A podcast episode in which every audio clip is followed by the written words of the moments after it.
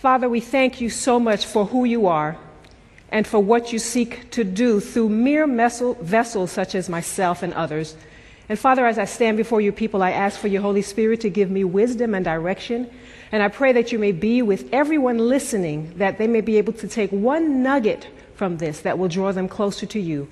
We thank you for this privilege of being able to come before you. In Jesus' name we pray. Amen. Turn with me in your Bibles, it'll also be on the screen, but turn with me to 1 Corinthians 9, verses 25 through 27. 1 Corinthians 9, verses 25 through 27.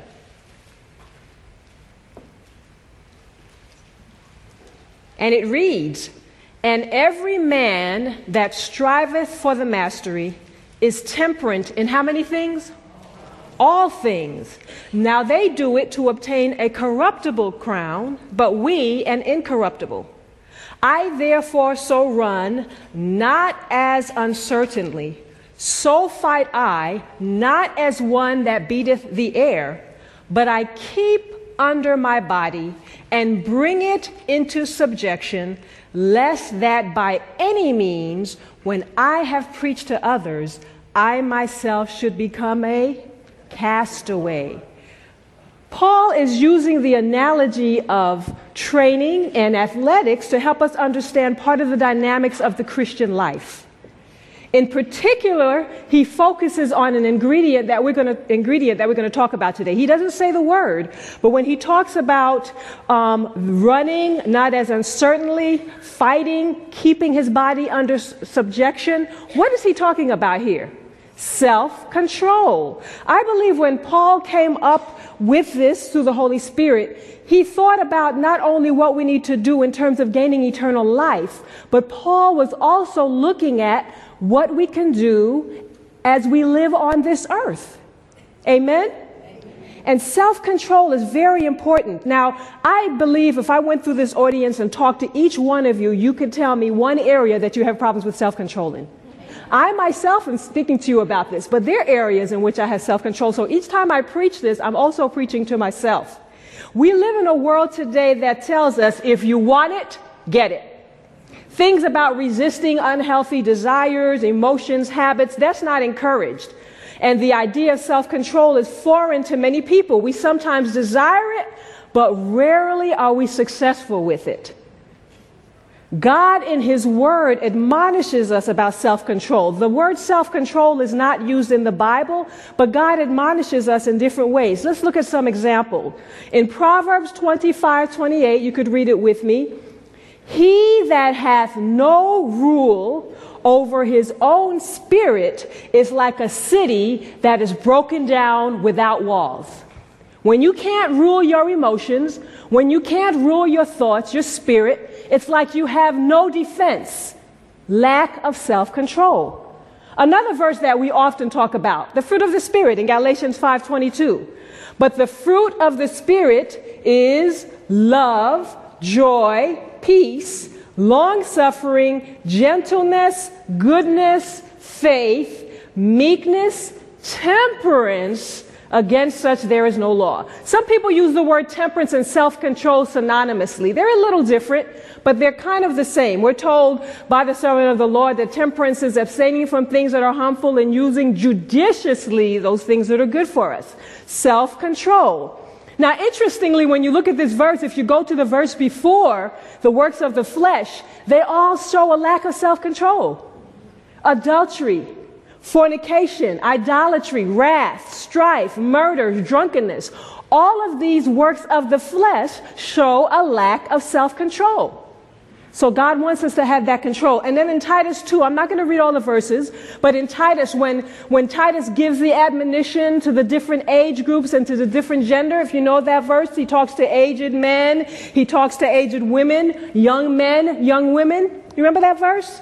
We won't take the time to look at it today. But if you look at that verse, there's a word that he constantly uses for his admonition to each group, and that's the word sober.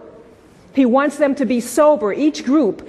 Now, in order to be sober, sober refers to clear thinking. And in order to exercise self control, we must be thinkers. Amen? Our desires, our urges, our tendencies must be approached with careful, rational, clear thinking. So when Titus is giving this admonition, he's saying, older men, I want you to be sober. I want you to exercise self control. Young men, I want you to do the same. Be sober. Young women, older women. That whole, he doesn't leave anybody out when he talks about the idea of sobering themselves and, and, and exercising clear thinking. Now, if we look at the Bible, and I wish we had time, we can look at the biographies of many people in the Bible and see that most of them sadly did not exercise self control. Amen. There's a few that did. I'm just going to mention a few. Esau. Remember Esau came in from working as wet, was very hungry? He exercised a lack of self control when he said to, uh, I believe it was uh, Jacob, he said, Please give me that pot of lentils. I will do anything. I'll give up these blessings for you to give me the pot of lentils. An example of a lack of self control. Another person who showed some self control, and this is one of my favorite characters in the Bible, is Joseph. When Potiphar's wife came at him, he fled. One of the best ways to deal with self control is to flee. And he was successful with it. Now, Moses' biography is interesting. Remember when Moses was ruling in Egypt and he saw the Egyptian man doing something to the Hebrew slave? He showed a lack of self control because he instantly went out and killed that man, didn't he? Then he was sent to 40 years in the wilderness to learn you need to control yourself because you're going to be dealing with some hard headed people. And then for 40 years, he dealt with Israel and showed a lot of control until the very end when he struck that rock instead of speaking to it. So Moses had an up and down history, but God is so merciful. In spite of that, he still took him to heaven. That's the merciful God that we, sh- that we serve. Um, and then with David, the history with Bathsheba, surely showing a lack of self control. Then we have Samson, the strongest man in the world, but also the weakest.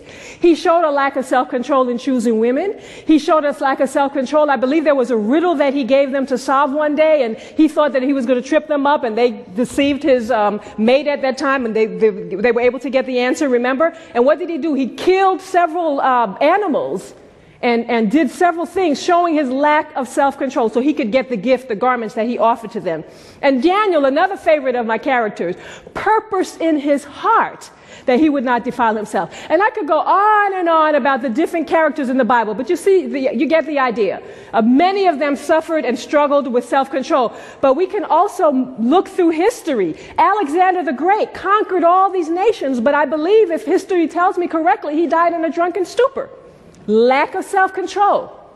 And then we have, coming up to more contemporary times, we hear of leaders falling because of different problems with affairs. We hear people having problems with drinking. We, we can go on and on with history. And then when we come closer to home and look at our own lives, some of us have problems with appetite. Some of us have problems with this thing that I'm using right now, the tongue. Some of us have problems controlling our emotions. The list goes on and on. Self control is a real issue. And there are three main areas that are prominent for looking at self control. And I'm going to just look at one today. The main areas are behaviors and activities, our words, and our thinking. Then there's also emotions. But today I'll be focusing more on behavior and activity. Now there was a study, excuse me, done by the Barna Group. You ever heard of the Barna Group? They're a group of people who do a lot, uh, conducts research with a lot of Christians in, in the United States. And they study the favorite sins and, and temptations that people admit to in the USA. I have the chart, but I wasn't able to show that. And some of the sins that people admitted to was eating too much spending too much money, gossiping, feeling jealous, viewing porn, engaging in a, in a sexually inappropriate behavior, lying, cheating. You know, the interesting things, the worse the temptations got, the fewer people admitted to that. It's hard for us to admit to what we're having problems with. And then they asked the respondents, how do you resist temptation? What do you do when temptation comes your way? And it was just interesting. 18% of those who responded said that they pray. 12% said that they use reason and reminders. 10% said they just say no. Do you remember Nancy Reagan having that campaign? Uh, if you kept up to it, you find out the campaign didn't really work, did it? People became more aware of drug use, but it did not affect or decrease people using drugs. 3% used willpower, which sometimes is also used synonymously with self control. And 1%, I thought it was cute, they said they just go to bed. That's how they resist. Okay? So there are people, there are different ways that we deal with self control. Now, psychologists have become very interested in this area. You know, the thing that I like about how God has led me. I used to be in practice, and many of the things I did in practice, uh, the Lord impressed me that some of those things are not biblical. I still believe in counseling, but we have to use God's methods. Amen. But what I'm getting excited about as I look at research, I'm seeing that the rocks are crying out.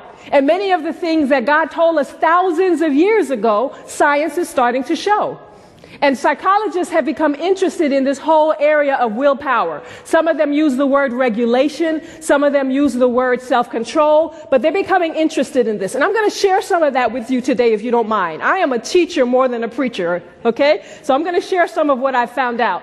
There was a study done way back in the 1960s with several preschoolers by Dr. Walter Mischel. And listen to what he did.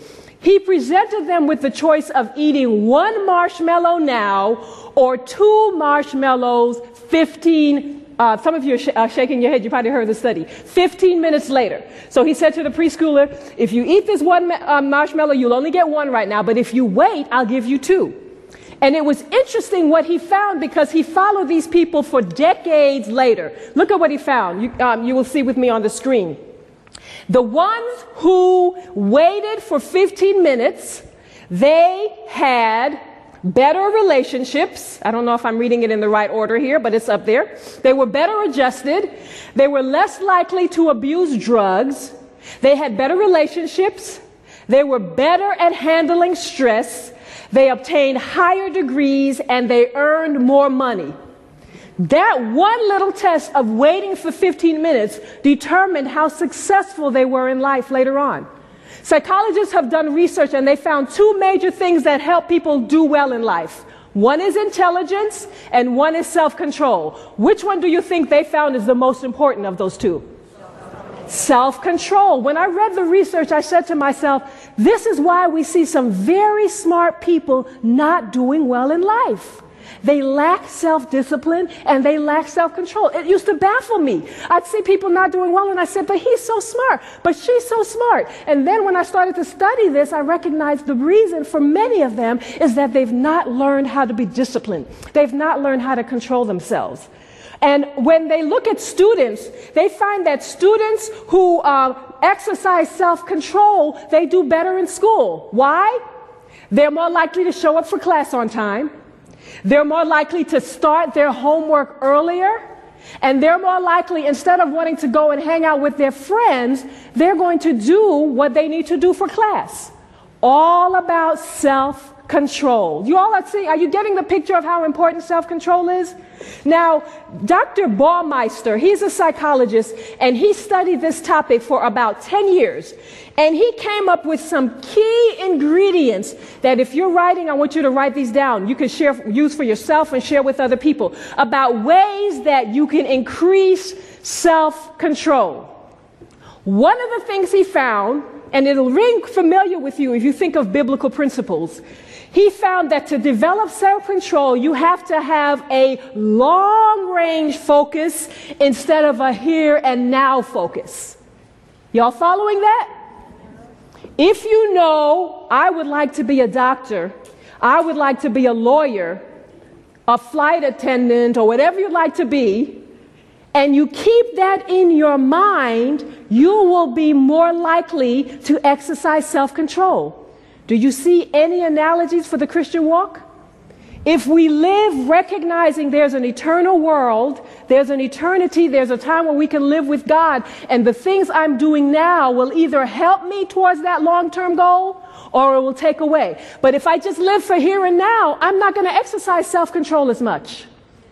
That's one thing that Dr. Baumeister found, and he is not a Christian. This is just pure science. Another thing he found that I thought was kind of, kind of biblical, he says, develop a self forgetful attitude. Develop a self forgetful attitude. Distract yourself from your own desires and difficulties. Remember that experiment I talked about earlier with the young people, the preschoolers? The preschoolers who waited, you know what they did? The marshmallow was right in front of them, but the one who waited for 15 minutes, they looked around the room, they sang, mm-hmm. They looked away, covered their eyes from the marshmallows. These were children, but we as adults need to do the same thing when we're dealing with things that we're struggling with. It can't be just about focusing on that particular thing you want or that you want to say or do. You have to have a self forgetful attitude. Being too self focused gets us in trouble a lot, brothers and sisters. I know I can say that for myself. I don't know about you. A third thing that he found was to have what is known as a pre commitment strategy. You have to commit yourself about what you're going to do, especially when you know you're going to get into situations where that temptation will be real for you. That's what Daniel did. He purposed in his heart that he would not defile himself with the king's meat. He made that pre-commitment. There's a story told about Henry Stanley, and I'm sure you've heard about David Livingstone. David Livingstone was, went to um, Africa, wanted to stop the slave trade and did some other things. And for years, no one heard from David Livingstone. And Henry Stanley took a group of men and he resolved that he was going to find David Livingstone. Now, during the time that he was looking, they ran, ran across many things. He, they ran across people getting sick and dying from malaria. They ran across people who were um, escaped from being killed. People were just dying and getting sick, but nothing happened to Henry Stanley. I shouldn't say nothing happened. I should say he kept going. And I like to read what he says. He took a solemn oath and he says, um, there will be, while the least of hope remains in me, I will not be tempted to break the resolution I have found, never to give up the search until I find Livingstone alive. No matter what happens, he wrote this in his diary. And do you know Henry Stanley ended up finding David Livingstone? He made a pre commitment strategy. Brothers and sisters, we need to be making some strategies. Lord, I'm struggling in this area, but by your help, I am committed that I am going to address this in this way. You may fail sometimes, that's okay, but keep making those strategies, those pre commitment strategies. Another thing that Dr. Baumeister and his researchers found was make your resolutions in front of another person. And that person has to mean something to you. The research shows that when we make a resolution in front of another person, you know, I have this problem in this area, and I am committed to doing something about this, that person also, also becomes what we call an accountability partner. Have you heard of that? Very helpful in dealing with issues that you're struggling with. Another thing that he said was set up clear rules for whatever tempt, tempt, tempts you set up clear rules for whatever tempts you. It's interesting what he says, and I have to read this. He says, if you are a smoker or a drinker, and this can be applied in any case, but I'm just using these two examples. Promising yourself to drink or smoke moderately is not good enough. This is a fuzzy boundary where there's no obvious point at which you go from moderate to excess. He says you have to set a clear line Zero tolerance. You can't say, I'm struggling with sweets. I'm just going to eat one sweet today and one tomorrow. Until you get the victory over that, you have to set a clear line no sweets until I get the victory over that. Y'all following me? Of no has to be a clear line. And Romans tells us this. Actually, Paul tells us this in Romans. Make no provisions for the flesh to fulfill the lust thereof. Many of the times we make provisions for the fest. You've heard of the story with Johnny. You've heard the story with Johnny. Johnny's mother said, Johnny, do not go swimming in the pool. Right? One day she came home, Johnny came home wet. And the mother said, Johnny, what did you do? Well, I brought my bathing suit in case I wanted to swim. he made provisions for the flesh. We're laughing, but we do that in our own lives sometimes. We have to set that clear rule. Now, this next step is the last one I'm going to mention. There are many others. Um, I'm going to talk about a few other things after that, but He says, become more consistent. Now realize this is a secular psychologist. He's looking at the research. Become more consistent with religious activities. I thought that was so interesting. Studies show that for the most part, religious people, when you compare them to non religious people, this is not saying religious people don't struggle with self control, but when you compare them with non religious people, they tend to exercise more self control. And there are several reasons for this. For one, religion, the research shows, builds the power to resist. They studied children who go to Sunday school, and this was interesting. Children who devoutly attend Sunday school, and we can add Sabbath school, they score higher on tests of self discipline. They also found that religious, devout children tend to be less impulsive. Religion also improves the monitoring behavior. Not only are we thinking there's a God who's watching us, but being in a religious group also keeps us alert for in case we see such and such, sister such and such at the store. You know, it gives us a group that kind of monitors our behavior. And people tend to exercise less, self control when they feel that no one is watching. And so the idea of having the fact that there might be a God or a supernatural being paying attention to what you do, now you have to have that in perspective because some of us grow up with this idea that God is checking off every time we do wrong. I'm not saying that. But understanding that He's watching and that there are things He requires of us and doing it out of love because it's with love that we obey God the best. Another thing they found with uh, um, religious people is that prayer helps. Again, remember, these are secular psychologists. Prayer helps because it forces people to, to interrupt their daily activities in order to pray. So when you have that habit of interrupting your daily activities to pray, that develops some self-control with you. And I, I, it's interesting. I heard a pastor talking one day. I think it was Richard O'Ffill. He met a woman who he um, had known for a while, and he noticed that she lost weight. And so he said to her, "What did you do?" And she says, "I prayed." And at first it didn't make sense to him, but he said, I'm going to go home and I'm going to, you know, pray myself. And he found as he prayed, his self-control increased. He started to do more things in, in, different areas. So prayer is very important. And when neuroscientists observe people praying or meditating, they see strong activity in parts of the brain that is also important for self-control. Isn't that interesting? When they measure the brain and you pray, activities are going on that in that area of the brain that also helps you with self-control. So praying is really something. And one psychologist, Dr. McCullough says, prayer and meditation are a kind of workout for self-control. See, psychologists can't run anymore from the importance of religion. When I was going through graduate school, religion was poo-poo. That was 20 something years ago. You know, oh, Magna, you're a religious person, bless your heart. But now psychologists can no longer run from that because the, relig- the research is screaming that we have to look at religion. Now, this was really interesting. The study showed that the reason that you attend church can also affect your self-control. If you go to church because you want to have a good time, if you go to work church because you want to see your friends, versus going to church because of a relationship with God, the studies show you will have less self control. Isn't that interesting?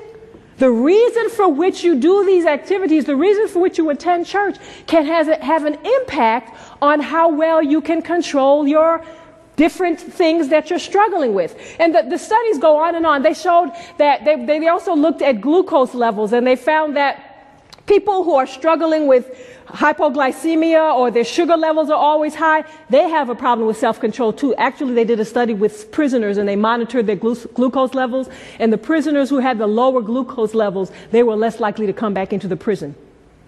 It's so interesting. And all of this is related to self control. Now, we're talking about religion, and the servant of the Lord, way before the psychologist started to find out about the importance of religion and self control, she said something, and you'll see it on the screen about religion. She says, True religion teaches self control. Say that with me.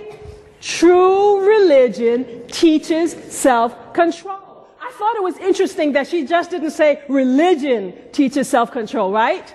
She says, true religion teaches self control. I have another one that she has, you'll see on the screen, from the In Desire of Ages. She says, the highest evidence of nobility in a Christian is what?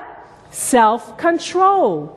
The highest evidence of nobility in a Christian is self control. Now, I've talked about all these strategies. I've talked about pre commitment strategy. I've talked about setting clear boundaries, you know, and talked about other things. But, brothers and sisters, this is the only the human part of self control. True self control only comes when God's Spirit reigns within us.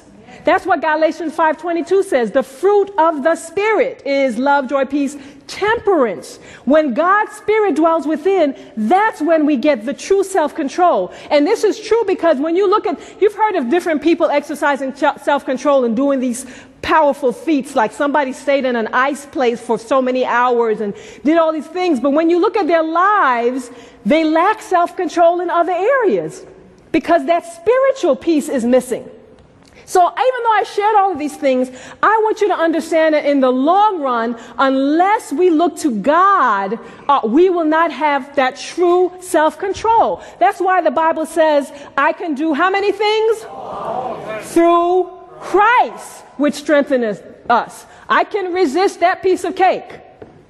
I can not talk about people as much as I do. Whatever problem you have, you can do it all through Christ which strengtheneth you. I don't know why I keep talking about cake. Maybe that's a problem for me. I don't know. But that's the only example I keep thinking of. And then Philippians 2.12 says, For it is who who works in you? God who worketh in you both to will and to do of his good pleasure. So God has to be within us in order for us to really have that true self-control. And then we're told by the servant of the Lord again, she says, the willpower is to be under God's control. I read somewhere where someone said, the writer pointed out that regarding self-control, there's a difference between godly self-control and worldly self-control. All of the th- things that I just gave you earlier, the different tips for self control, if you do that, you will have worldly self control, and that can make you successful in life. But we want self control that will not only help me resist cake, do well in school, adjust well, but we want that self control that will glorify who?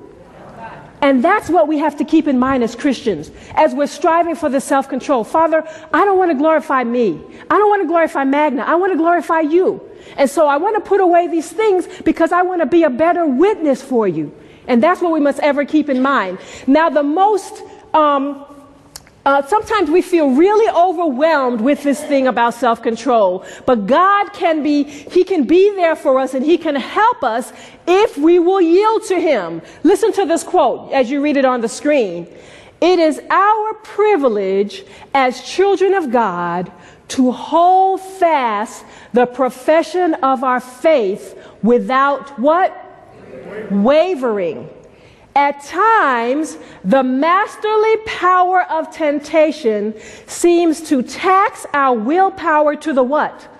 Uttermost. And to exercise faith seems utterly contrary to all the evidences of self or emotion. But our will must be kept on whose side? God's side. I'm talking about willpower and self control today, but there's a slight difference between the will and willpower. The will has to do with making a decision. Some of us have problems with making a decision. You ever met people like that? They also, too, might have problems with self control. But God wants us to make decisions and not waffle. And He says here that if we keep that decision making power He's given to us on His side, He will help us in the area of overcoming those things that um, tempt us. Now, who was the ultimate model of self control that we know of that's ever lived on this earth? Jesus Christ, the ultimate model of self control, throughout his life. Can you imagine being brought before rulers, being spit on the face, um, torn, clothes torn off, and just standing there and doing nothing? Talk about self control, especially when you have the power to call angels to your side and just demolish these people ultimate model of self control. And throughout his life, he was mistreated, but he showed self control, especially in the wilderness. He came and overcame an appetite and pride of life in various areas. He did what our, uh, he took over where our father Adam failed especially in the area of appetite, we're told. And one of the keys to the self control that Christ exemplified was the fact that the glory of his Father was more important than what he desired or than what he wanted. The glory of the Father was more important than what he desired and what he wanted. Oh, I long to get to that point, don't you? Where all the decisions you make, you're seeking to glorify God more than self. This is not something that'll come overnight, brothers and sisters. Every single day you have to make that decision. Am I glorifying God or am I glorifying self? In everything that we do. Listen to this quote. You'll see it on the screen. In man's behalf, Christ conquered by enduring the severest test. For our sake, he exercised a what?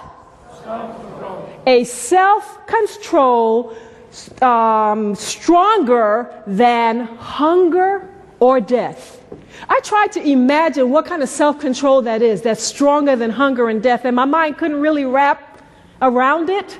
But I believe these words because they're inspired. That he endured a, a self control or he exercised a self control that is stronger than hunger or death. And he did it on our behalf.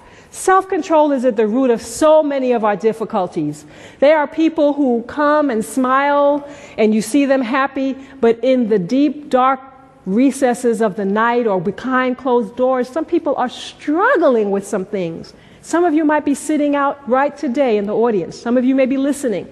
You're struggling. I pray that something that I've shared today, one thing you can start working on and asking God to help you develop more control in your life. He can do that. Do you believe that?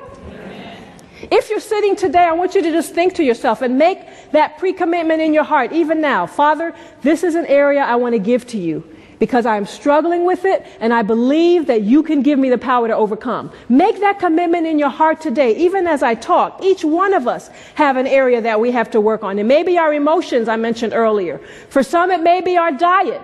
Lunch is right after this. As you go through the line, self control. Some of us, it may be our thoughts. I'll be honest, my problem, one of my problems is words. Sometimes I speak before I think. And you know, you can hurt people. Self control with your words. Even, uh, I mentioned our thoughts. There's certain habits that we have to get rid of. It might be different areas, but all of us are dealing with things. Be not discouraged, though. But Christ said, I have overcome the what? the world. We can be overcomers as well. The Word of God tells us submit yourselves, therefore, to God, resist the devil, and he will do what? Wait. Draw nigh to God, and he will draw nigh to you. James tells us that in chapter 5, verses 7 and 8. We must make that determination in our hearts and ask God to give us the strength that he needs. Do you believe God can give you the strength that you need? Bow with me as we just close. I'm ending a little early, but just bow with me because I want to pray for anybody here who's struggling with self control, including myself. Bow with me. Father, you know your people. There are precious people who are sitting before me today who are listening out in the, um, the world of television who are struggling with things, habits that they want to overcome, Father, desires that they're struggling with, words that they need to get a control of, emotions, appetite. You know what the things are. Lord, I plead for each person today that they may make a commitment in their heart, make that resolution. Find someone that they can work with to overcome the areas wh- that they struggle with. Father, we believe that all things through you are possible, and we believe that when we ask this, you will do it for us. So I present my people before you, and I thank you for what you've given us in our word to overcome, and may we believe your promises and trust that when we submit ourselves, the devil will flee from us. Be with our precious people today, and thank you for this time to share. In Jesus' name we pray. Amen. God be with each of you. This media was brought to you by Audioverse, a website dedicated to spreading God's Word through free sermon audio and much more. If you would like to know more about Audioverse, or if you would like to listen to more sermons, please visit www.audioverse.org.